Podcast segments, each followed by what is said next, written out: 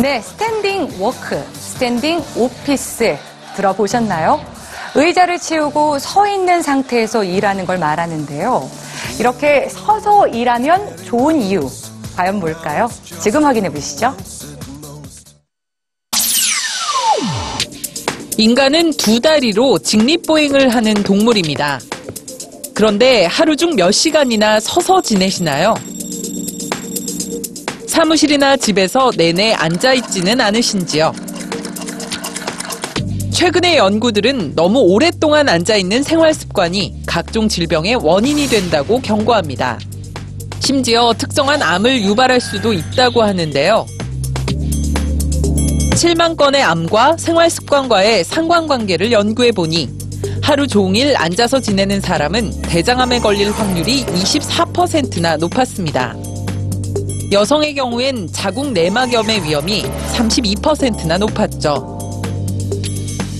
꾸준히 운동을 하는 사람이라도 앉아 있는 시간이 길면 소용이 없습니다. 운동을 안 한 사람처럼 당뇨병, 알코올성 지방간, 비만이 될 확률이 높아지죠. 반대로 따로 운동을 하지 않아도 서서 일하는 것만으로도 큰 운동 효과를 볼 수 있습니다. 하루 3시간 동안 서서 일하면 144칼로리가 추가로 소비됩니다. 조금씩 팔다리를 움직이며 하루 3시간씩 1년을 서서 일하면 마라톤을 10번 한 것과 비슷한 운동 효과를 누릴 수 있다고 하네요.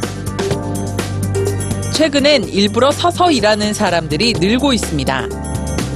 근무 시간 대부분을 앉아서 일하는 사무직의 경우 의자를 치우고 이렇게 서서 일할 수 있는 환경을 만들고 있는데요.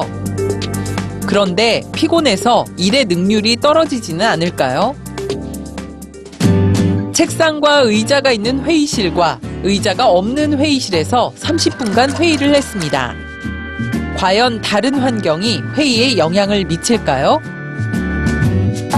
실험 결과 의자가 없는 회의실에서 서서 회의를 했을 경우 집중력이 더 높았고 상황 판단도 빨랐습니다. 신선한 아이디어도 더 많이 나왔죠.